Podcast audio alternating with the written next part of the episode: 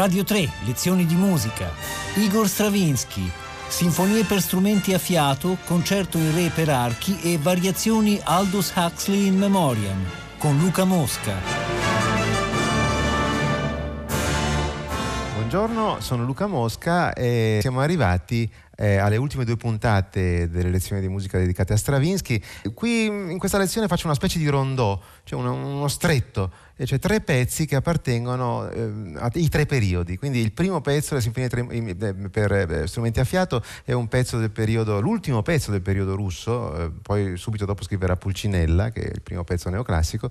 Eh, invece il secondo pezzo, che è del 46, è proprio in pieno periodo neoclassico, e poi l'ultimo pezzo, che è il concerto in re per, per archi, no? il secondo pezzo, il terzo pezzo, che invece sono le variazioni Huxley per orchestra. Eh, so, sono del 1963-64, cioè uno degli ultimissimi pezzi di Stravinsky, un pezzo eh, assolutamente dodecafonico. Il primo pezzo è per fiati, cioè quello che, che stiamo per sentire è per fiati, poi eh, invece il concerto è per archi e invece l'ultimo pezzo è per grande orchestra. In realtà vedrete che in, in, soprattutto il primo e il terzo pezzo sono sempre cameristici, quindi anche questo primo pezzo che eh, ha un'orchestra di fiati abbastanza grossa, però sono sempre trattati a tre, quattro strumenti alla volta, di, eh, solamente un in alcuni punti ci sono tutti gli strumenti. Sentiamo subito queste meravigliose sinfonie per, strumenti a fiato eh, del 1920 dedicate alla memoria di Debussy che morì nel 1918. Sentiamo allora l'inizio e tutto il pezzo. Sentite subito il timbro. Vedete questi tre clarinetti acutissimi, stridenti, e poi il suono ovattato di tutta l'orchestra in un accordo che è basilare per tutto il pezzo. Sentite che questo pezzo è proprio tipicamente russo perché è come immobile, gli elementi, eh, no, come in un puzzle, eh, ritornano, si spostano, sono più o meno lunghi, sono accostati sempre in maniera diversa. Sentite di nuovo come torna il, questo corale no, funereo questo è proprio un corale qua.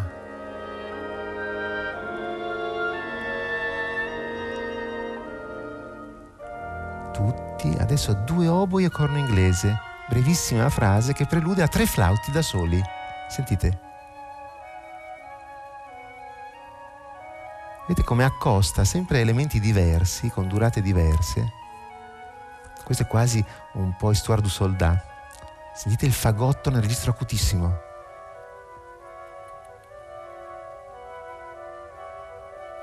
Sposa magnificamente con i tre flauti. E torna alla figura iniziale, i clarinetti stridenti, il corale, due oboi, corno inglese e tromboni.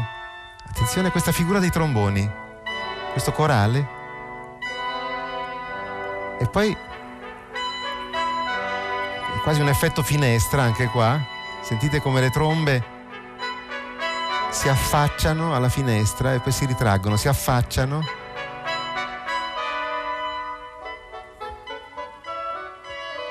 Questo è un quartetto di nasi.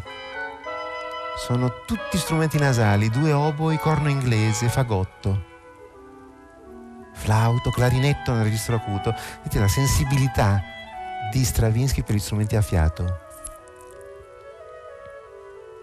sentiremo poi il secondo pezzo che sentiremo il concerto per archi, sarà molto interessante sentire invece la scrittura per archi, per archi soli. I fiati sono veramente il suo mondo. Qui si è affacciata alla finestra un clarinetto, ma la finestra si è richiusa. Attenzione a questo flauto clarinetto, un po' ebeti, ed ecco di nuovo alla finestra si affacciano due oboe e corno inglese. Adesso il clarinetto si affaccia. Ma vedete che la finestra si richiude e c'è il continuum dei flauti, però si riaffacciano gli strumenti nasali. È un pezzo di un pudore straordinario, immobile. Tutto torna, tutto si ripete ed ecco l'inizio che torna immotivato quasi, sentite? è sempre immobile, sempre sulle stesse altezze, come in un'icona, no? Come in un'icona russa. Il corale.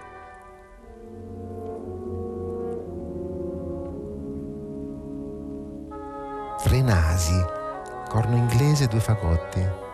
Di nuovo il passaggio di flauto e clarinetto, di nuovo il clarinetto si affaccia. Il clarinetto nel acuto, invece qua c'è un clarinetto nel registro grave.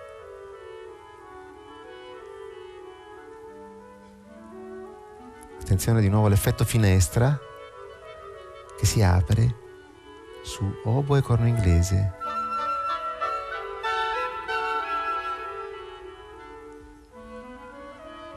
Di nuovo.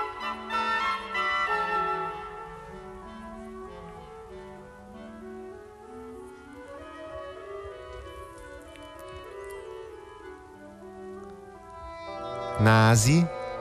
Attenzione, torna all'elemento iniziale di nuovo, ieratico,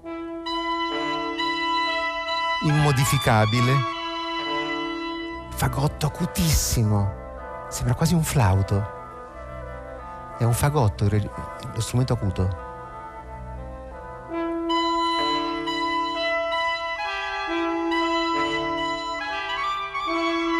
Oboe e corno inglese.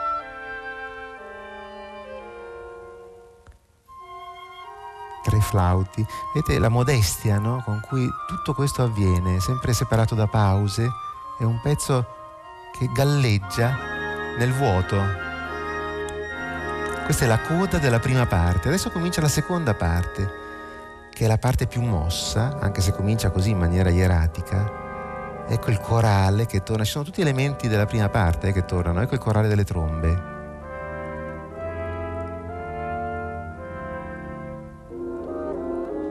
Attenzione come si accende. Trombe e tromboni. Rispondono i legni.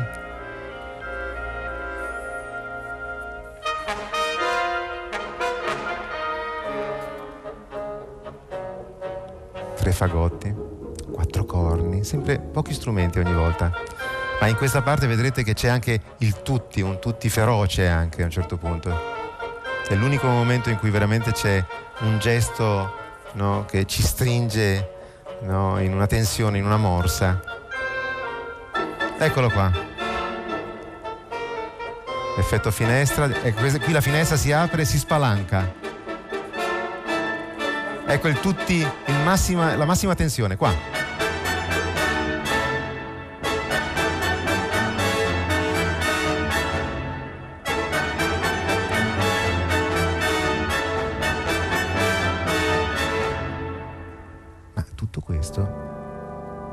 Porta da nessuna parte, torna il corale. Vedete, è come se ci fossero dei tentativi di uscire no? da questa staticità iconica, no? da, da icona russa, che è implacabile invece. Sentite le trombe e gli oboi. Sembrano tutti oboi o tutte trombe. Meraviglioso il fagotto, come ripete fermo un arpeggio, mentre invece i due clarinetti no, su un'altra scala hanno una parte melodica. Attenzione, questa è la coda di questa seconda sezione, parte senza soluzione di continuità il finale, che è un enorme corale. Ricordiamoci che è un pezzo funebre, questo è in memoria di Claude Debussy, quindi del, dell'amico morto.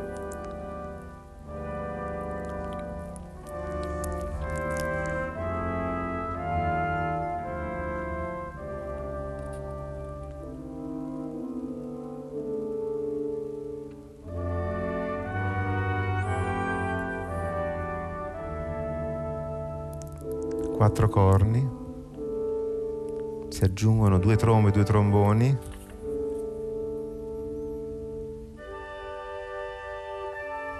Oboi, corno inglese, due fagotti. Vedete come proprio scrive per famiglie, no? Quindi gli strumenti nasali fra di loro. Adesso qui i quattro corni, le trombe, i tromboni, la tuba, qua. Sentite la nota grave della tuba.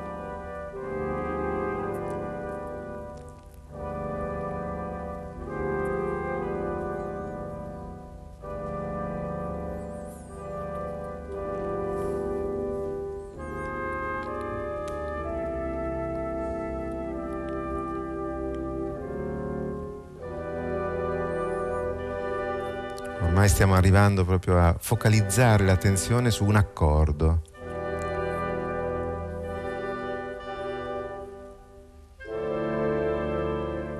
Vedete che ci torna sempre sull'accordo.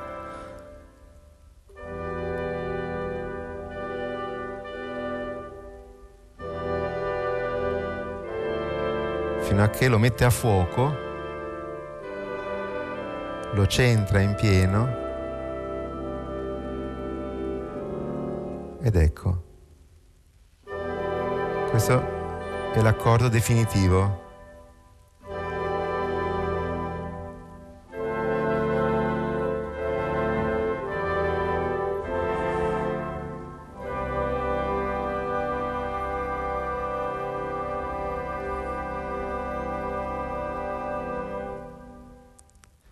È un capolavoro, un funereo ma un capolavoro. E questo concerto per archi eh, invece è un pezzo completamente diverso, direi proprio neoclassico nella maniera più pura. Vi dico solo una piccola cosa, eh, la cosa curiosa è che tutto deriva da queste due note.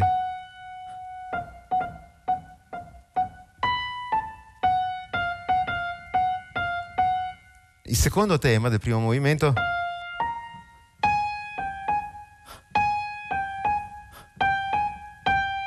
vedete che è sempre basato su... Poi è sempre basato su queste due note, ma anche il secondo movimento...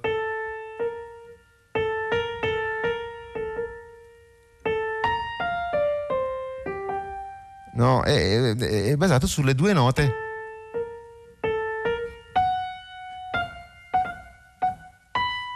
due, due, note del primo movimento però per moto contrario. È una cosa straordinaria quello che fa nel secondo movimento perché il tema è fatto da violini e violoncelli però incrociati, cioè il tema è così.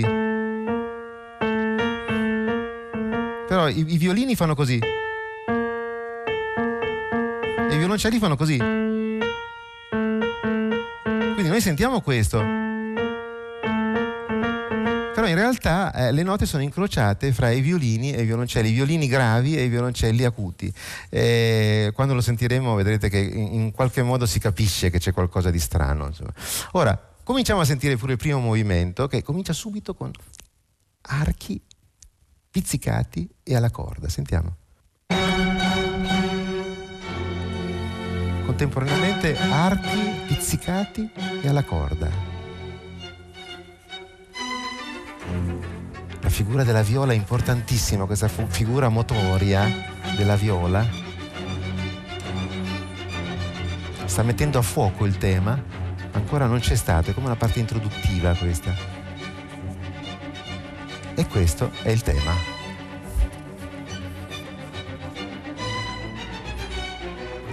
Adesso tutta questa parte è un corollario di un tema che in sé per sé è semplicemente la ripetizione di due note, cioè non è, non è molto di più che ripetere ta ta ta ta ta ta ta.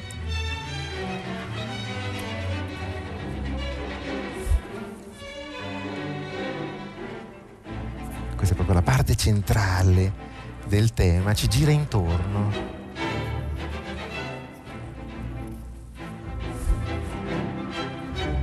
Con continue fermate e riaccensioni, vedete? Dice una cosa ma poi la contraddice continuamente, sembra stabilizzarsi. Sempre le viole però mostrano di nuovo incertezza ritmica, però improvvisamente i violini riprendono il tema.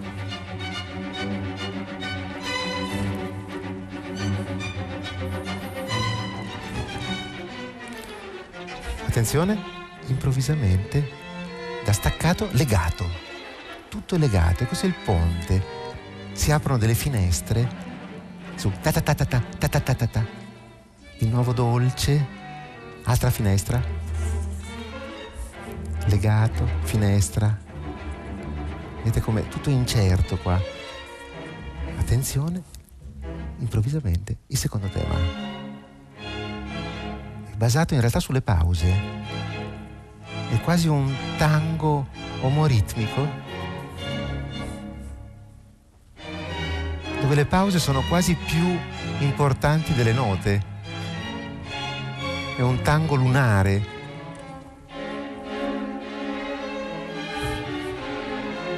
Praticamente lui qui sta dicendo non so ballare il tango, però intanto lo balla. Attenzione improvvisamente degli strappi improvvisi.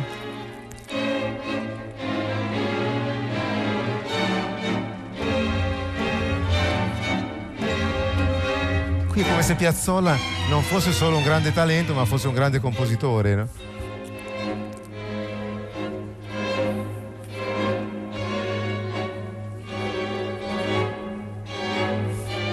attenzione perché questa parte no, che adesso riprende, vedete che il tema viene ripreso, sempre incerto, no? come se non sapesse bene dove, da che parte andare, ma improvvisamente si riaccende e c'è una vera e propria riconduzione. Eccolo qua. Improvvisamente di nuovo lo slancio motorio. Quindi sappiamo che stiamo per eh, assistere alla ripresa del tema, ma vedrete che non è così scontato. Questo è un discorso che si avvolge sempre su se stesso, quello stravinskiano, quindi ci aspettiamo che sfoci nella ripresa. E invece questa tensione sfocia in questo. Sentite.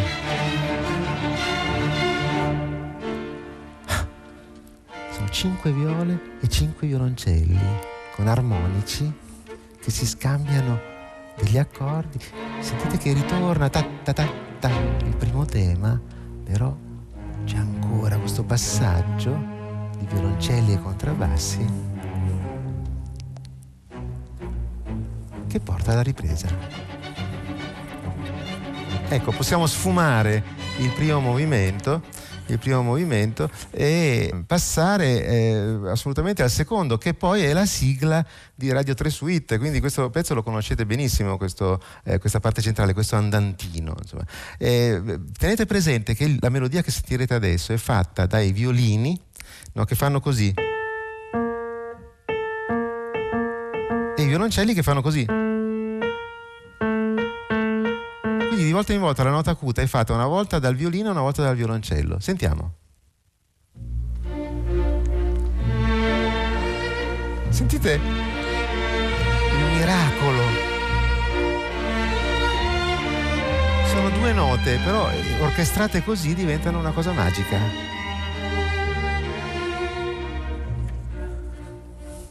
Questa volta i violini sono veramente sopra, sono un'ottava sopra. Qui siamo proprio nel periodo neoclassico più puro, no? Proprio c'è pa pa pa pa zoom pa pa zoom pa pa pa è un accompagnamento quasi da opera di Verdi, no? Sua attenzione modula, cambia tonalità, sta per fare una cosa stranissima adesso, molto ironica. Perché qui c'è un massimo di espressione, no? di espressività mi sentite adesso quando fa le terzine, quanto è espressivo. Lo fa apposta proprio a essere sempre più intenso. Attenzione adesso cosa sta per fare perché è veramente quasi comico. Eccolo. In una tonalità che non c'entra niente, poi la cadenza perfetta, cioè il massimo dell'ovvietà. Ed ecco la parte di sviluppo che prelude a questo sviluppo del tema i primi e secondi violini sono come avvinti, con i passaggi estremamente legati, con intervalli estremamente eufonici, cioè molto teneri, molto gradevoli, no? soprattutto doppie terze, doppie seste. Ma di nuovo si annida la sorpresa di un'altra cadenza completamente sghemba.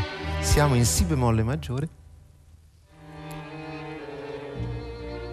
attenzione, si bemolle maggiore, cadenza in La maggiore, ma di nuovo in Si bemolle maggiore riprende il tema.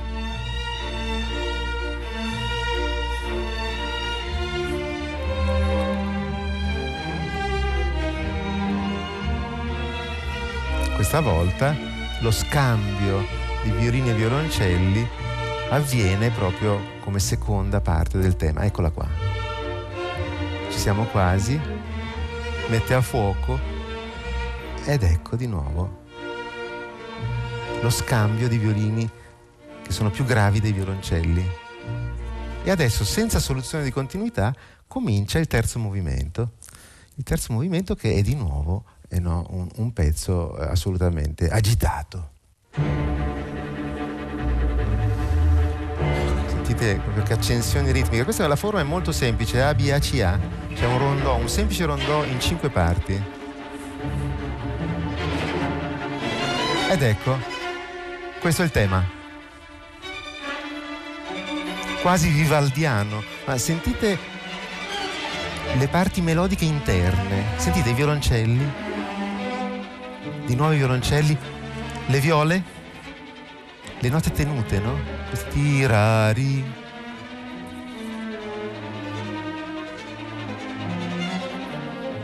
Adesso attenzione perché fa una cosa straordinaria, cioè le viole fanno il tema legato, mentre invece i violoncelli sono staccati.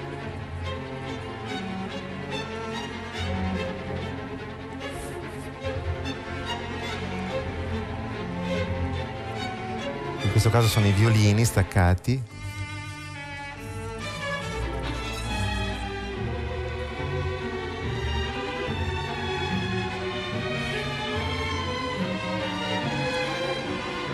Ecco, possiamo anche sfumare questo, questo terzo movimento. E, ehm, e, eh, vedete che rispetto alla sinfonia, eh, le sinfonie per strumenti a fiati, qui siamo veramente in un altro mondo eh, in un altro mondo. Adesso eh, abbiamo proprio il tempo giusto di sentire questo meraviglioso pezzo che non so se vi piacerà perché è un pezzo estremamente difficile da ascoltare. Lo stesso Stravinsky lo dice in una sua dichiarazione, eh, ma eh, testimonia questa grandissima eh, no, capacità di trasformazione di Stravinsky, che è sempre Stravinsky anche qui, perché sentirete le stesse caratteristiche armoniche e anche di scrittura polverizzata dell'orchestra, no? in un pezzo che sembra un pezzo di un giovane compositore eh, degli anni 60. Sentiamo pure questi meravigliosi Aldous Huxley in memoriam per orchestra. Trombe e tromboni. Archi, trombe e tromboni. Sentite che differenza, no? Abbiamo tre pezzi completamente diversi. Corni, arpa, pianoforte e archi. Arpa e pianoforte. Flauti. Tutto è polverizzato. Violini e viole. Viole, celli bassi, violini flauto e pianoforte, violino solo. Violini e viole, tre flauti. Adesso improvvisamente c'è una fascia sonora.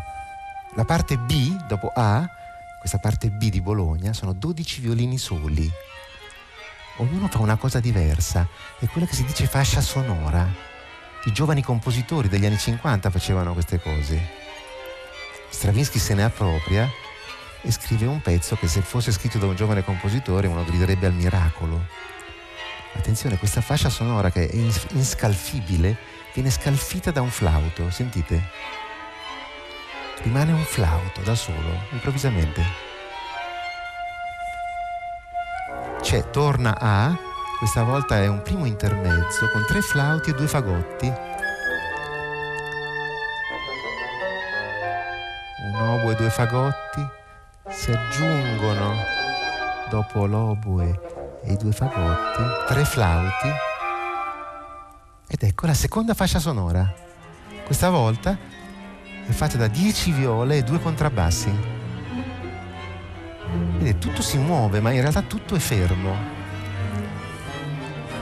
È come quando vediamo l'acqua increspata, no? È piena di mille rivoli, piena di mille movimenti, ma in realtà è ferma. Questa volta non c'è un flauto che rimane appeso, no? ma c'è una pausa. E comincia la sezione successiva. Tutto avviene freneticamente. Tre flauti, abbastanza agitati questa volta. Clarinetto basso. Attenzione.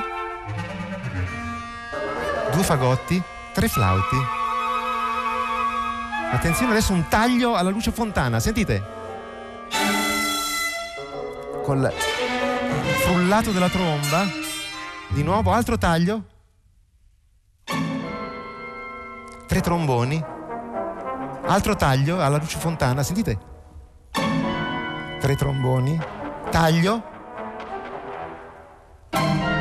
pianoforte solo, di ghiaccio. Terza sezione di questa parte centrale, che è incastonata in mezzo alle fasce sonore.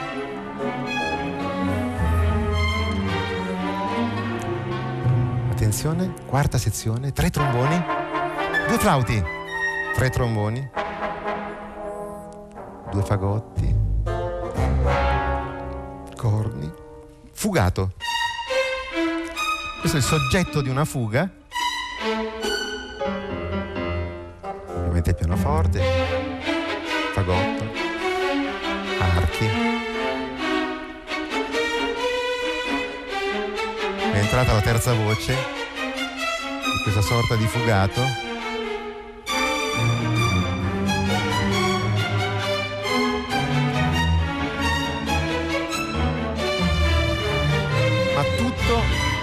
stempera su una nota e poi una pausa e c'è l'ultima fascia sonora.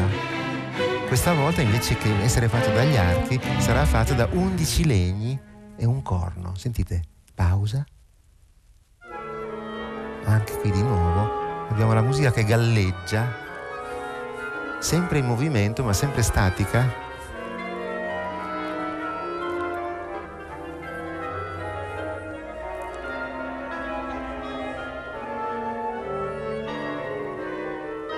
Nuovo una pausa, un fraseggio fatto dalla pausa, stabilisce l'ultima sezione. Di nuovo un fortissimo,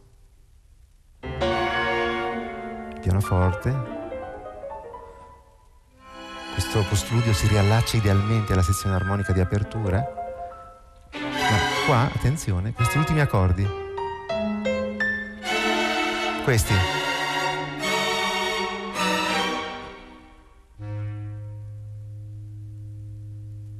il pezzo finisce qui. Eh, avete sentito questi accordi eh, no, degli archi che contengono 11 delle 12 note della, del totale cromatico, diciamo così, delle 12 note possibili e l'ultima nota che sentiamo nel clarinetto basso è il sol diesis che è l'unica nota che manca.